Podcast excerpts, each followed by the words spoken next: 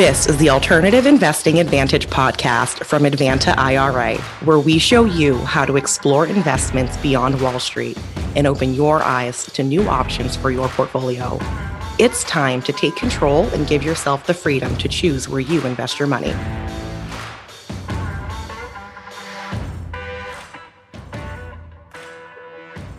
Hi, and welcome to another edition of the Alternative Investing Advantage podcast. Thanks for being with us today. Today, we are very pleased to welcome on Joel Friedland with Brit Properties, the founder and CEO of this firm. And we're going to be talking about something a little bit interesting today. While I do think that the topic of industrial real estate is uh, very fascinating uh, because we haven't really kind of covered that subject too much. We had one guest on uh, not too terribly long ago with uh, Sugarloaf Investing or Sugar Homes Investing but we, uh, we one of the things that is kind of you know very ingrained in the commercial real estate space, no matter what flavor you're looking at, is debt. And we're going to be kind of talking about some interesting ways of doing it, namely doing it without debt, or if we are doing it, maybe having minimal levels of it. So, Joel, maybe give us a little bit of a background about yourself, how you came to be in the position you're currently in, how Brit Properties got its start, and we'll kind of dive in from there. Sure, sure. Uh, well, Alex, I grew up in Highland Park, Illinois, which is a suburb of Chicago. And when I was in uh, middle school, um, my folks were uh, professional people. My dad was a psychologist, and my mother uh, was a therapist. So they weren't in business. And the area that I lived in, there were a lot of people who, uh, my, my friends' parents, uh, mostly the dads in those years, uh, had businesses or were professionals and made a lot of money. And my folks were more helping people uh, rather than being interested in building a big business. And I needed money as a kid, and my parents couldn't buy some of the things I wanted to buy when I was 14 years old. So I started a lawn business on a weekend when my parents were out of town. I went door to door in my neighborhood, and I in one weekend I got 70 homeowners to hire me to be their landscaper. And at age 14, I couldn't even drive, so I had to hire older kids to drive cars with trailers to pull the lawnmowers around. And uh, it was a real business. And I built it up even bigger than that. I was a cold calling machine and I was really good with people. And that, that started um, my career in sales. When I graduated from the University of Michigan, I decided immediately at age 22 to go into real estate. And I cold called, again, that, that was my specialty. I cold called a fellow named Milt Podolsky, who had uh, 84 industrial buildings. He was referred to me by somebody that I knew, said, if you want to get into real estate, call Milt.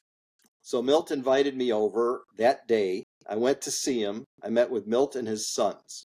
He had two sons and a, a daughter in the business. It was called Podolsky and Associates. And I'm in their conference room, and Milt says, Kid, if I hire you, right now it's 1981. He says, if I hire you, I've got 84 buildings, 10 are vacant, Interest rates are up about 20%. Nobody's doing anything. How would you fill my buildings? And I told him the story about my landscaping business and my cold calling. And I said, Milt, what I would do is I'd go to the industrial parks where your buildings are located, and I'd go door to door, and I would literally pull tenants out of other buildings and bring them to your buildings. And with that, he said, You are hired. so that was that was my first day. Uh, they were the best mentors in the world, and I went to work for mainly Steve, uh, who I'm still close with, even after 42 years and not working there anymore. And Steve was the greatest mentor on earth, taught me everything there was to know about leases and contracts and financing. And I asked them to help me uh, with my first syndication because I saw they made all their money by being syndicators in the 1960s. So in 1990, I was nine years in the business. The Podolskys put up some of the money, and I went out and raised the rest and bought my first syndicated property. It was an industrial building, 14,000 square feet, $560,000, $20,000 investments from everybody. And by the way, I had to put in 20,000 because all the investors said, "How much are you putting in?" Something they really like to know. So from there, um, I started a business doing uh, industrial real estate brokerage and acquisitions and syndication. And since then, I've been through four downturns and we have bought 100 industrial buildings all over the country. but lately I've decided I want to be a laser focused specialist and I'm only doing B and C industrial in Chicago. And I can tell you, uh, Chicago is a great market for industrial. We've got 1.5 billion square feet, 16,000 buildings, 22,000 industrial companies. I don't need to get on an airplane to go anywhere to find other business. There's so much here. And being an expert in this market for 40 years, I think that helps my investors and it helps me to make sure that we're making smart decisions with uh, tremendous market reconnaissance. So that sounds good. So, yeah, one thing I'd like to have you define is that you know most of our listener base is pretty familiar with the different classifications of commercial real estate as it relates to in apartment buildings. Um, you know, when you're talking about B and C industrial, again, I think we said it on our pre-call. You know, beside the only thing I know about industrial is that you know making sure it's zoned industrial and that it has you know probably has three phase power. Uh, besides that, I really don't know much about you know what would make something a B versus a C versus an A. Um, you know, you, you you don't you don't look at an A industrial property and say, oh, it's got a swimming pool and a and a tanning salon. You know, it's that's not the kind of things that you classify these properties as. So before we dig really too far into the nuts and bolts of this, let's kind of again give some give some kind of glossary definition of your investment thesis being what does a B and a C industrial property even look like and how does that compare to what like an A would be as well? So A uh, industrial would be the kind of building that when you drive on the tollway or the highway in any city, really anywhere in the world, you now see these huge buildings that are just they look like they're a mile long. They're hundreds and hundreds, if not a thousand or fifteen hundred feet long. On both sides, they have beautiful windows. They're very high ceilings, and it's precast uh, concrete or tilt-up concrete. And they've got a, just a line of loading docks. And these buildings are are mostly distribution facilities that are 36 foot clear ceiling, which is really high, high cube. And they're occupied by companies like uh, Amazon and Target for their warehouse. Any any major company, no matter what it is, whether it's a food business or whether it's electronics or whether it's uh, car parts, everybody has to have a warehouse and they have to have a manufacturing plant. If you look around your office, you look around your home, look behind me, everything in this office was made in an industrial building and eventually landed in a warehouse before it got to me. Whether I bought it in a store or I bought it online, everything in this, everything that's made or manufactured.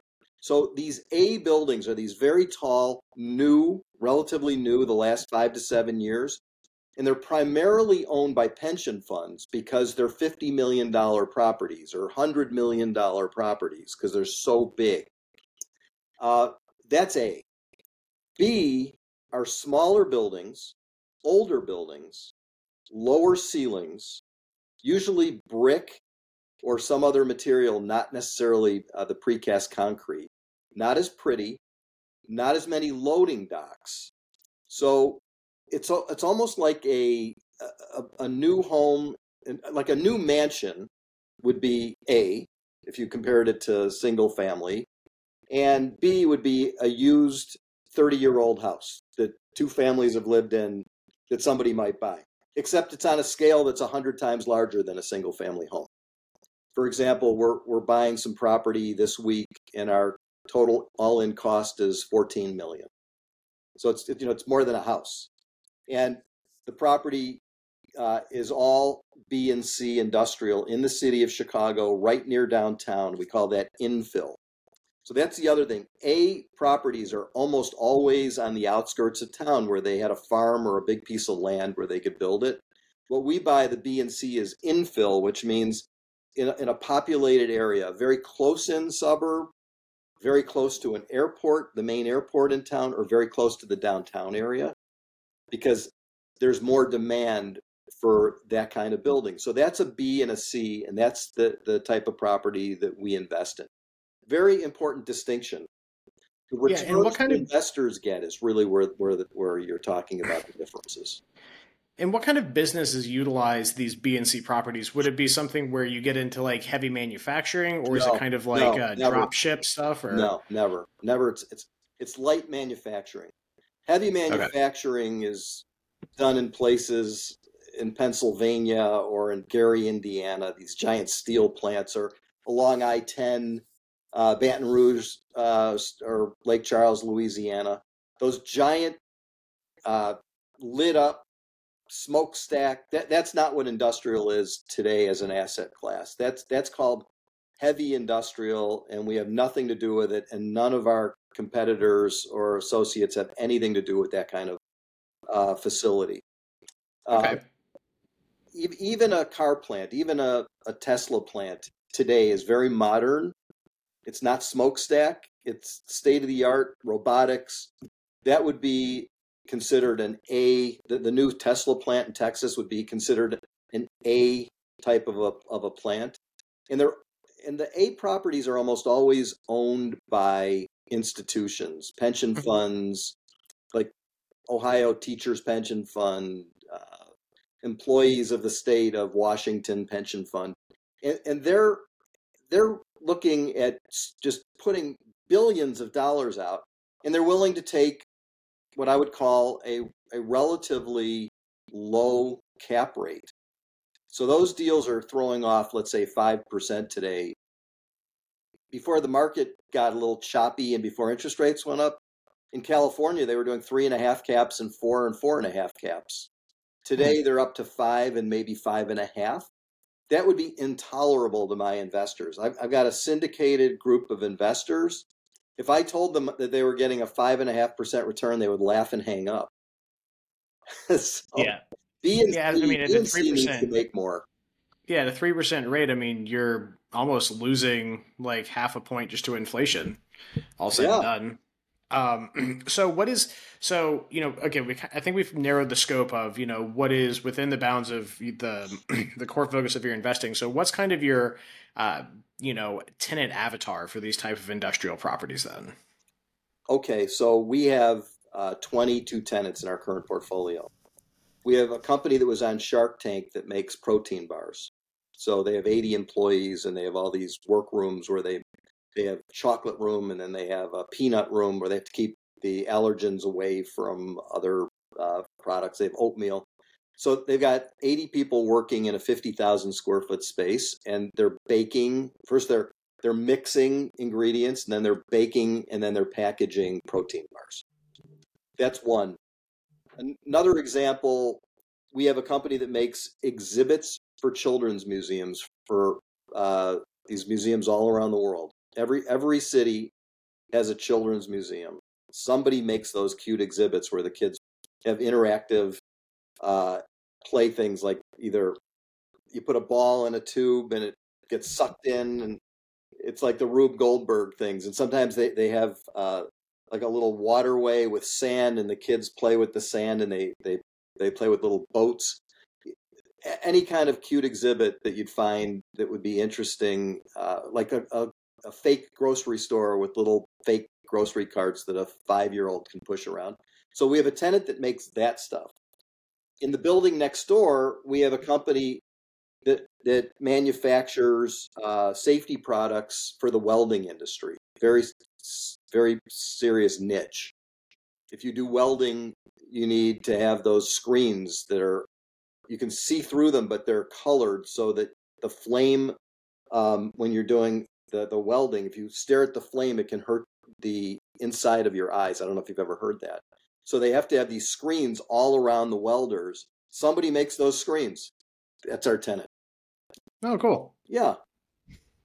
Okay, so now we kind of again look at so the the manufacturing that goes on with the types of industrial properties that you're looking in is very light. It would be kind of like last mile, like you know, kind of putting things together that have been you know larger industrial processes have gotten to things like baking.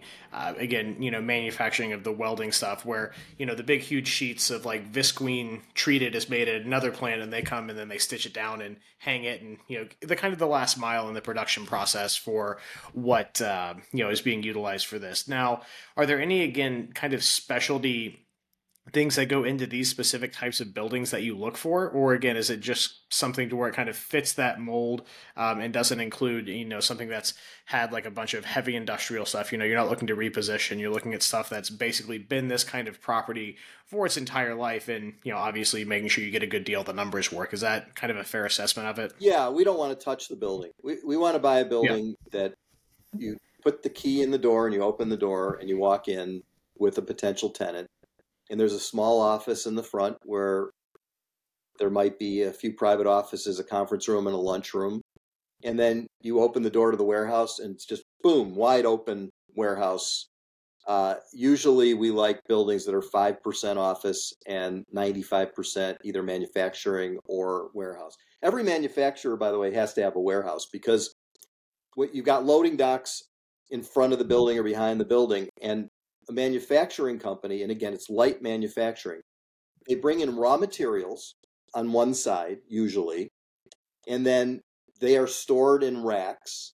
And then in the middle of the building, there's a production floor where people are assembling or doing something with machines. And then on, on the other side of that is the finished product, which is also kept in racks in boxes. So trucks bring in raw materials, they they do their magic to it in the manufacturing process. They then put it in the warehouse and then they shoot it out in another truck that takes it to their customers. And that's a manufacturing uh, business. And, and for me, getting back to return on investment, I, it would be intolerable to make a 5% return. My investors like to make 7, 8, 9% on their money. And they don't want a 5% deal. They don't want a fancy building. They want a smaller building that can take any tenant at any time. Think about the fact that there are thousands and thousands of companies that are that are uh, entrepreneurially family owned. Those kinds of tenants take our kind of buildings. There aren't that many giant companies that want a million square feet of space. So there's a lot more velocity in in our in our type of space in our size buildings, and that's why we love them. Great. I jotted down two questions. One is a little bit tongue in cheek. So do uh, so are breweries considered light industrial? No. Oh, really? Hmm. No. It, what, what what would they be considered? Well, they're mostly retail. If, if, oh, it's, okay. if it's a if it's a commercial brewery where they don't have people coming in for parties and things like that, then it's industrial. But these okay. breweries that you see popping up where they want people to stop in, nobody stops into to an industrial manufacturing plant. Gotcha. Unless you work there, right? Um, but again, I was going to say maybe I've been maybe I've been supporting uh, uh, light industrial uh, real estate for a lot longer than I thought I had. But it's anyways, back, back, to the point at hand. So, are these investments when you know you have the tenants that you kind of like to to do this with? Now, as far as kind of let's get into the the revenue model of this. Are these all basically being done as a triple net lease for the no, individual tenants, or how is such thing? Anyone who tells you they're doing a triple net lease. It's very specialized. That, that very few people do triple net leases. Tenants don't want to be responsible for major capital improvements in a building. So we do what I call double net. The landlord okay. is usually responsible for the maintenance, repair, and replacement of the roof.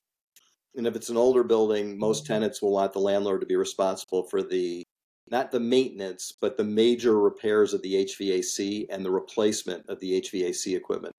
A company that that maybe does $10 million in sales, let's say, that occupies, call it a 30,000 square foot building. A roof on that type of building would be $15 a square foot. That's $450,000. A tenant would have to be an idiot. You'd have, the owner would have to be a stupid idiot to move into a building with a bad roof and say, hey, it's triple net. I'll take care of the roof, including replacement. Because a 30,000 foot building, the rent might be $10 a foot. That's $300,000 a year, plus taxes, insurance, maintenance, and utilities. Can you imagine them like waking up one day in a year and a half and saying, the roof's leaking? And the landlord says, well, it's a triple net lease. You have to spend $450,000 and give me a new roof. Doesn't happen. It, it Okay, well let's uh, let's move on a little bit to the um, to the the matter of the double net lease, like you mentioned, because I always like to hear um, new uh, you know terms in real estate. You know, I certainly haven't been doing this as long as you have, but you know, I've been doing it for a little bit longer than a decade, so I I've heard. I, I always like to hear when I hear new things. So explain to me in your words exactly kind of how you like to structure these industrial leases um, as, like you said, double net.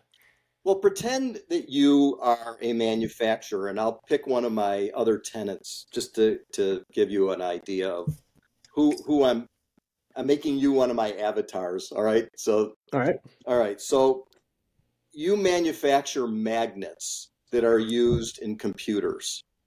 Sure. Okay.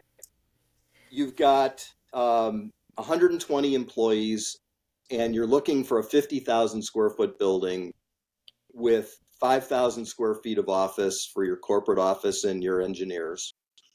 And the rent's going to be 10 bucks a foot for 50,000 feet. That's $500,000 a year. And I say, hey, Alex, thanks for coming to see my building. Uh, it's going to be 10 bucks a foot. Now, the first thing that you're going to do is you're going to hire a tenant rep. Everybody's got a tenant rep. Nobody goes and looks at a building by themselves because in every market, I belong to an organization called the Society of Industrial and Office Realtors. I was just at the uh, national conference, which happened to be in Chicago on Wednesday, Thursday, and Friday of last week. Uh, every one of those brokers, industrial brokers, uh, have a presence in every major city and in small towns as well. There are SIORs all over the world. So you own this magnet company, and every week you get a cold call from a broker saying, Hey, Alex, how's the magnet business? By the way, you're looking to move? And your answer is no, no, no. And finally, one day you decide you're going to move into 50,000 feet because your 30,000 foot building's too small. So Jim Jim Smith calls you and says, "Hey Alex, you looking for a building?" And this week you figured out, "Hey, I need a building." You say, "Yeah, Jim, I am." He says, I'd like to come see you and put on a presentation as to why I should be your uh, tenant rep for the new building. I'll explain to you what the market is, what landlords get, what tenants get. And you listen to this presentation and you learn a ton of things because Jim's made 150 deals in the last three years. He knows the market. And he says to you, by the way, you're not going to be responsible for the roof or structure, and I'm going to do my best to make sure you're not responsible for replacing the HVAC. And also, in case the sewer caves in or there's an underground plumbing pipe that busts and water starts bubbling up, you're not going to be responsible for that either. And so, if every tenant is represented by a capable broker, there's a market. And the market is double net for these buildings. I don't think if there are 16,000 industrial buildings in Chicago that I would say that less than 1,000 of them are triple net. There's no such thing as that in almost any building. Very unusual. And most of the ones that are triple net are ones where the family owns the business and the family owns the building, and it's just a matter of which entity pays for the new roof. But arm's length tenants don't buy roofs. It just doesn't happen. So that's that's the difference is that it's about who pays for major repairs and replacements that determines whether it's a net lease or a triple net lease. Okay, that's also interesting. I didn't realize that there was kind of like a um, almost a cottage industry of advocacy going on in the industrial real estate realm. You know, you, you know, besides having you know residential realtors that kind of fill that void in the residential space, you have you know attorneys and hopefully someone on the syndication team that has enough experience to kind of go through the due diligence on you know commercial multifamily kind of things. But with the industrial side that's pretty interesting that you have again kind of an advocacy you know component to this. Because again i can definitely see the from the side of the renter that you know they're business people. They're like okay well i just know we need more space you know, it's like we we no longer can, you know, we're, our shelves are full. We need more space, and you know, what do we do? Uh, you know, from the commercial multifamily side, it's you know the individual tenants like, all right, well, I need another apartment. Okay, I can understand apartments, but with this, it, again, that's certainly something interesting to uh, to learn. Now, let's transition a little bit. I think we've covered pretty well the identification, the utilization, and you know the the underlying kind of revenue stream, if you will, that's coming out of the you know tenet of how the leases are structured. You know, I'm sure that we could probably go on for hours on you know lease structure and everything like that. Uh, one last thing: what's the average term of lease for these buildings? Just real quick. Um, I'm sure it varies, but what's kind of a general range? Five years. Five years. Okay. Yeah. But again, you know, I listened to, to the guy you talked to uh, last month, and and seems like a nice guy, but I've never seen a 20 year lease for an industrial building ever in my life. Okay. I've never seen anything greater than a 20, of course. 15s are highly unusual. 1% of deals are 15. The, the typical lease term for an industri- a light industrial property, which means almost all of them, is somewhere between three years and 10 years. Okay. Great. So let's look at the investment structure side of things, because that's really where the uh, you know there's a lot of interesting you know tidbits to take away from you know on the underlying asset side. But what I find really interesting about your investment philosophy is the lack of debt and investing in these things because real estate is many things to many different people, but cheap it is not. Um, you know, if you got some cheap real estate, let me know because I have some money I'd really like to buy it with. Um, but again, you know, we can always, you know, agree. It doesn't matter what you're looking at, whether it's a, uh, you know, a, a, single family home or a type A Amazon warehouse. It is not cheap uh, for anyone on either end of this. So give me a little bit of background on, you know, why you came to think that this was the uh, you know, more favorable way. Obviously, best is going to be determined by every individual investor, but kind of why you gravitated towards getting away from debt in most. I know you said you do some debt, and we can certainly bridge that into what debt looks like to you in the broader context of your investment philosophy. But you know, give us an idea of kind of how you came to be there, because I'm, I'm sure you didn't start there uh, from the beginning. No, so no, did it kind I, of evolve? Did start, I did start there. So really, oh. yeah. Interestingly, I started there, and then I became um, far more uh, able to take or, or, willing to take risk, and I started doing more and more and more debt. You know the story of the frog in the boiling water. You put you put the frog in oh, yeah. warm water, and you turn the heat up, and he doesn't realize that he's about to get boiled to death. So yep. when I did my first deal with Milt Podolsky in 1990 with the $560,000 at $20,000 per unit per investor, um, it was all cash, no no mortgage. I, I felt that I didn't need to take on a mortgage because five hundred and sixty thousand wasn't that much money to raise. And then the next deal, I borrowed a million dollars on a three million dollar deal. And then after those two deals, we hit 1991. There was something called the Gulf War, and there was something called the S&L crisis. And people were giving back the keys to buildings and they couldn't afford their mortgages. And I got in trouble, even though I only had a million dollar mortgage on a $3 million property on the second one I did. I got into trouble and I got into literally a, a uh, an emotional depression. I thought that I had lost money for all these people that trusted me, and it was it was a disaster. I literally went through therapy. I had to get medication. I thought I, I just screwed up my whole life. I was all of 31 years old. And I recovered and I started doing more deals with less debt. But then things were working. And in the 1990s, industrial was going up. And I, I brought in a young partner, 10 years younger than I was. At the time, maybe I was 35 and he was 25. And he was a go getter he was the high school football king. You know, he was the quarterback. He went to Northwestern on a full scholarship. This guy was smart, and he was six foot five, and he was good looking. He could have run for president, and he convinced me we should do a lot of debt. We'll make a lot more money. So we bought, I don't know, 75 buildings during that period of time, from even even uh, through the, the 9/11 it was a, a blip in the economy. It was tragic, but a blip in the economy. So from the 1990s until 2007, I started being okay with borrowing 60 and 70% loan to value and only 30 to 40% equity. And then in 2008, I had 50 buildings left and I had seven banks, and I had 100 and, 108 uh, loan guarantees. And I fell back into the depression because I had vacant buildings and I had lenders banging down my door and I had people chasing me and I had lawsuits.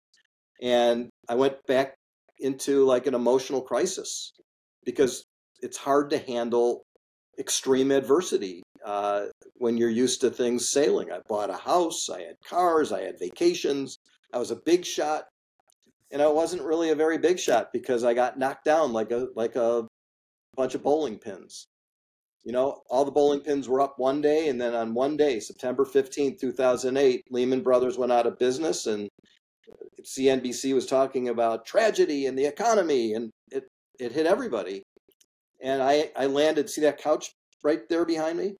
That's the couch I couldn't get off when I was literally probably suicidal. I just felt I had lost millions and millions of dollars potentially of my hundreds of investors. And I just was devastated. And I worked my way through it.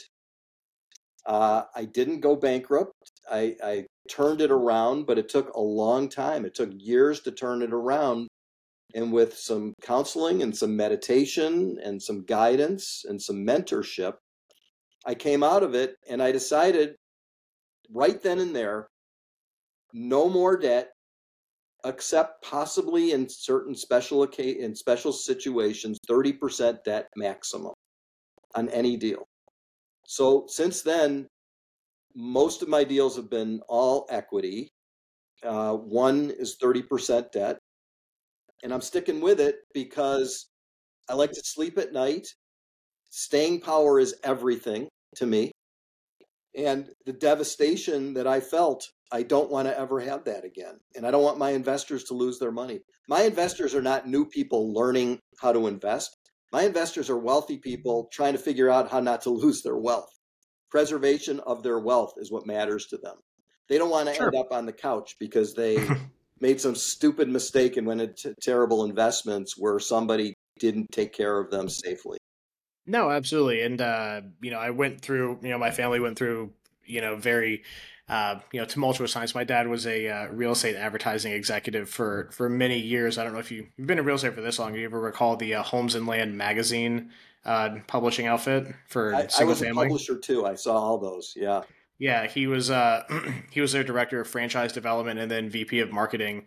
Um, so you know, this the story is as old as uh, 2008. Um, I guess would be the year to, to market at. But yeah, it's I, I definitely can you know see through that lens of why the philosophy needs to you know of, of why you had a, a philosophical change in your investment outlook because you know anyone that made it through that, I think there was kind of a common core was the overextension of debt in all of these deals. I mean, you know, certainly there were other underlying issues and and different things that caused people to have hardship in that time, but by and large, if you take the lens that covers 90 to 80% of the issues that we had, it was debt related. Debt, debt, now, debt, debt, debt. Debt, I call it, yeah. I say debt is death.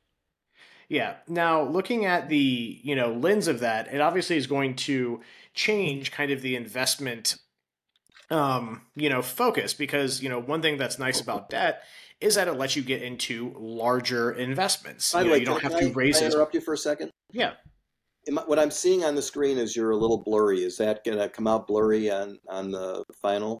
No, I mean I'm seeing it just fine. It normally kind of uh, kind of uh, it, it buffers a little bit different between the two. So like you're pretty blurry on my side, but I never really give it too much pause uh, because like I think it's just how it like like transmits the image. Like okay. I'm perfectly clear, you're really blurry, but it always it comes together in post, if you will. Got it. Okay. Got it. Um, so okay for the edit. So with regard to debt, you know, it has all of these drawbacks, but one of the plus sides is that it allows you to invest in larger potential assets with, you know, the equivalently the same amount of money raised. So, you know, with that said, you know, which obviously is going to affect cash flow. You know, you get a bigger asset, can potentially cash flow more. You definitely have more debt service. Yeah. But let's come back to and looking at this. So, how would you say that it kind of changed, and really, what is kind of now the core focus? Obviously, if you're not you know, again, not utilizing nearly as much debt. You've kind of slashed the amount of debt you're willing to take on, and in only certain situations. But again, how does that kind of, you know, narrow the investment pool? Or really was it just kind of looking at it from a different perspective, saying, hey, there's still plenty out there I can invest with, only having to raise, you know, 15, 20, 30 million dollars instead of needing to get 50, 80, 90 million dollars of total um, you know, money in utilizing debt. So tell us a little bit how that kind of changed for you and now what your kind of core focus is with utilizing a reduced debt structure. Sure. Well, first of all, uh, it's a great question. It, it's the essence of how I make decisions to answer the question. I believe that real estate can and should very often be a business using leverage because the leverage enhances your returns. The leverage gives you better tax benefits. The leverage gives you more profits when you sell it, gives you a better yield if the interest rates on loans are low enough. Your, your interest rate has to be lower than, than your yield, or else you've got negative leverage and then you're screwed. But the the way that I look at it is it is a leverage business, and most people, I'm not against anybody else doing leverage. Let let them do all the leverage they want. But I come from this standpoint of um, believing that a lot of real estate developers are uh, actually in some way compulsive gamblers and don't know it. Compulsive gambling is an illness, it's a true illness. And I'm very familiar with it because I've looked at it in the context of my career and the ups and downs and when I've used debt and when I've taken a lot of risk versus not a lot of risk. When someone tells you they're a deal junkie, don't walk, run. Junkie. If someone said, Hey, I'm a junkie and I'd like you to invest with me, you'd say, What? Deal junkie is a junkie. You're, you're a compulsive gambler if you don't do proper due diligence, if you don't uh, do risk mitigation to the best of your ability, and if you can't really define your risk. It's no different than going to the casino where the odds are stacked against you and the house wins. So, for anybody else, they may not be compulsive gamblers. Maybe they're in under maybe they're well-controlled borrowers, okay? Maybe on behalf of their investors, borrowing is just fine. And their people are fine with it because maybe they don't know any better. Who else did who, who have they ever heard of that doesn't do leverage? But I look at it this way I can't invest like other people do. I have to invest my way, and my way is the safe way. And yes, if the deal's a home run, it'll be much less of a home run without leverage. If the deal is a good deal, it'll be much much less good without leverage. But I've found a group of very wealthy investors who are like-minded with me that there's a certain element or a certain amount of their portfolio that they should have on a very low risk basis. And my my little area, my niche, which is B and C industrial, uh, with little or no debt, is a totally separate niche, a totally separate asset class and structure than anybody else offers, literally anywhere in the world. And my people like it. And I'm not saying people should put all their money with me. They should diversify and maybe take some risk. Maybe take a lot more risk on other deals. They're just not going to get that in my deals because that I'm I'm unwilling to do that. My line in the sand is 30% maximum debt. Uh, I'm trying to maintain a maximum of a 15% loan to value ratio across my portfolio, and at least two out of three deals are all cash as a foundational uh, basis for what I do. So it's different. It's different. It's bizarre. Some people think I'm an idiot. I couldn't care less what they think because my people who write checks for 100,000 and 250,000, they love having this element of real estate on a staying power sort of basis in their portfolio and they'll do enough with me that I don't think anyone should put more than 3% of their net worth with me. I think they'd be nuts to do that. I don't think anyone should have 3%, more than 3% of their net worth in anything. But I'd like to be the 3% for someone who wants safe A, uh, B and C, uh, decent yield, sort of safe, put it on the shelf kind of um, real estate. So, would you say that it's a fair kind of, again, viewpoint to say that the amount of deals that you can do with that philosophy is going to be, you know, reduced because of the, you know, lack of wanting to utilize as much debt, yeah. which again would kind of again to your point make you a much more specialized kind of investor in that yeah. realm. Correct? Yeah, for sure. The deal I'm closing on Thursday, which is fourteen million dollars, um, I'm borrowing thirty percent on this one. It's it's a three point nine million dollar loan, and so that means that I've got in the ballpark of nine million in in cash. It's hard. It's hard to raise. You know what it is? It's hard it's hard to raise a lot of money. It's easy to go to a bank and get two thirds of the money from the bank and not have to raise that much. It's so much easier. It's one phone call. My banker's name is Jay. Hey, Jay, it's Joel. Uh, I'm doing a $14 million deal. I'd like to borrow 10 million. I only have to raise 3 million. I could do it in five minutes for people who put in 250,000 each. But I'll end up back on the couch when something goes wrong because it will go wrong.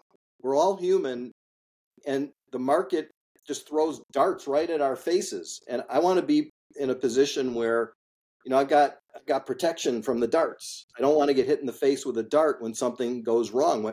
If a tenant leaves, if the economy goes bad, any of those things can happen. And by having a lot of debt, the likelihood of of being wounded is much higher but it's really a lot of work. I'm giving myself a real pat on the back that I raised $9 million instead of borrowing $9 million and only yeah, 3.9.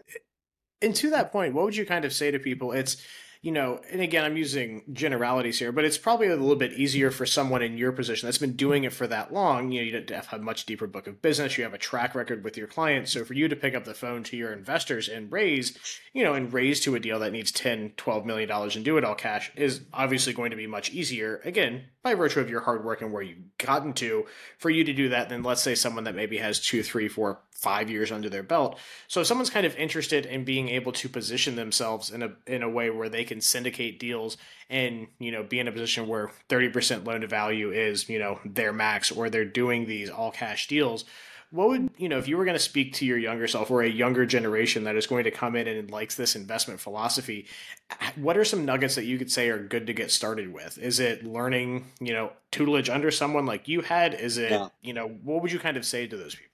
Yeah there's two things two things these are the only two things that i think are, are important enough to even mention one, you've got to have an incredibly great mentor. You can't do it by yourself without making a hundred mistakes before you figure out that now maybe you won't make as many. If you have a mentor, you might still make 20 mistakes instead of 100, but you'll see 80 things that your mentor taught you not to do. And I had this Podolsky family, and now I have other mentors. I, I have a, an advisory board of eight of my most sophisticated, smartest investors, and I don't do anything. I don't buy a building. I don't make a lease with a tenant without talking to the eight people on the advisory board, usually on a Zoom call. Okay, so having great advisors and asking people to be your advisor, you know what? Guess what? They'll invest. They'll invest. So it's building a group around you of mentors who also become advisors. That that's the first thing. The second thing is you, it has to be. I feel that my relationships are what matter, not the transaction. So being relationship uh, focused as opposed to transactional focused. And if somebody says to me, "Hey, Joel, you know I'm uh, a little tight on cash right now. I'd like to go into your next deal, but I can't put the hundred thousand into this one," my answer is, "Listen, you should not. It's not. Come on, you got to do it. My thing's better. It's not selling. It's relationship maintenance by having the empathy and understanding who the other person is and where they're at and not pushing them to do what I want, but letting them do what they want. And that kind of relationship, those relationships are so important that someone might not go into my $13 million deal, but they might go into my next $3 million deal. Maybe in six months when, when maybe they sell the summer home that they've been trying to sell that they couldn't get rid of. You know, people have different reasons why they go in or don't go in but it's just lunches, breakfasts, coffees, going to their house, making phone calls, following up. My number one habit is I call three investors a day, no matter what. Three of my investors to maintain that rapport. And they know my kids or they know about my kids, they know about my wife, they know about my problems, they know that my dad died last year. I know who their kids are, I know what their kids do, I know their wife, I know their you know their grandchildren or their where they live, what their hobbies are. If you don't know all that stuff, you'll never get anyone to do anything because it's relationships. A hundred percent. That's all it is. Yeah, I can I can wholeheartedly agree. Um, you know, something that I've you know picked up. Uh, I can't remember who exactly said this exact phrase to me, but it was uh, if you want to be successful in life, learn how to give a insert your favorite adjective. And he actually said it like that. You know, it's like whatever makes it, but just you know care. You know, at the end of the day, like like have some empathy for your fellow person than any capacity that you want to do, and it'll pay off for you tenfold. Just you know, be a nice person. You know, it's don't overcomplicate Dale Carnegie's philosophy, and it'll probably be okay. I mean, there's a reason that people are still buying How to Win Friends and Influence People because the stuff works. Uh, and you know, going into the context of business, caring about the people, you know, not just being cold hard calculated and you know, store yourself into an Excel spreadsheet will probably pay a few dividends. And I think that's kind of a great place to kind of you know wrap this up of you know kind of identifying the you know what these different types of industrial properties are, how the actual revenue flows from them, how these deals can get put through, the difficulties that you've had, you know in your career trajectory and what has landed you to being, you know, in the position that you are now and how you like to structure these, I think, uh, you know, again, is kind of a nice, well rounded package. So, with that said, any last final closing thoughts that you'd like to leave our listeners with? Uh, and if they'd like to learn more about potential, you know, things that you have going on, how can they reach out to you? Sure. I have two comments. Number one, I live by two things, which is uh, give more than you take. That that's that's a relationship that that works. If you, if you do that. And uh, secondly, uh, listen more than you talk. Those are the two things, you know. Yeah, we they're, evolved they're really two ears and one mouth. Yeah, they're right. Exactly. They're really simple. A lot of people forget those. Yeah, you know, be be a net positive in the world instead of a uh, a net negative is a good good philosophy. Um, if they want to get in touch with you, how can they how can they reach uh, out? Our website is britproperties.com. B R I T with one T. Uh, properties plural.com and my favorite thing on our website is uh, an article that says why you should not invest with us. That's a good article. Fantastic. Yeah. Well, Joel, I do appreciate you taking your time today. It's the one asset that we can never create any more of, so time is incredibly valuable, and I appreciate you spending some of it with us today. Again, my name is Alex Perny. This has been the Alternative Investing Advantage podcast. Thank everyone. Thanks everyone for being with us today, and have a great day. Thank you for tuning in to the Alternative Investing Advantage podcast. Tune in next week for more investing tips and strategies. Want to hear more episodes of the Alternative Investing Advantage? Search podcast at advantaira.com and subscribe.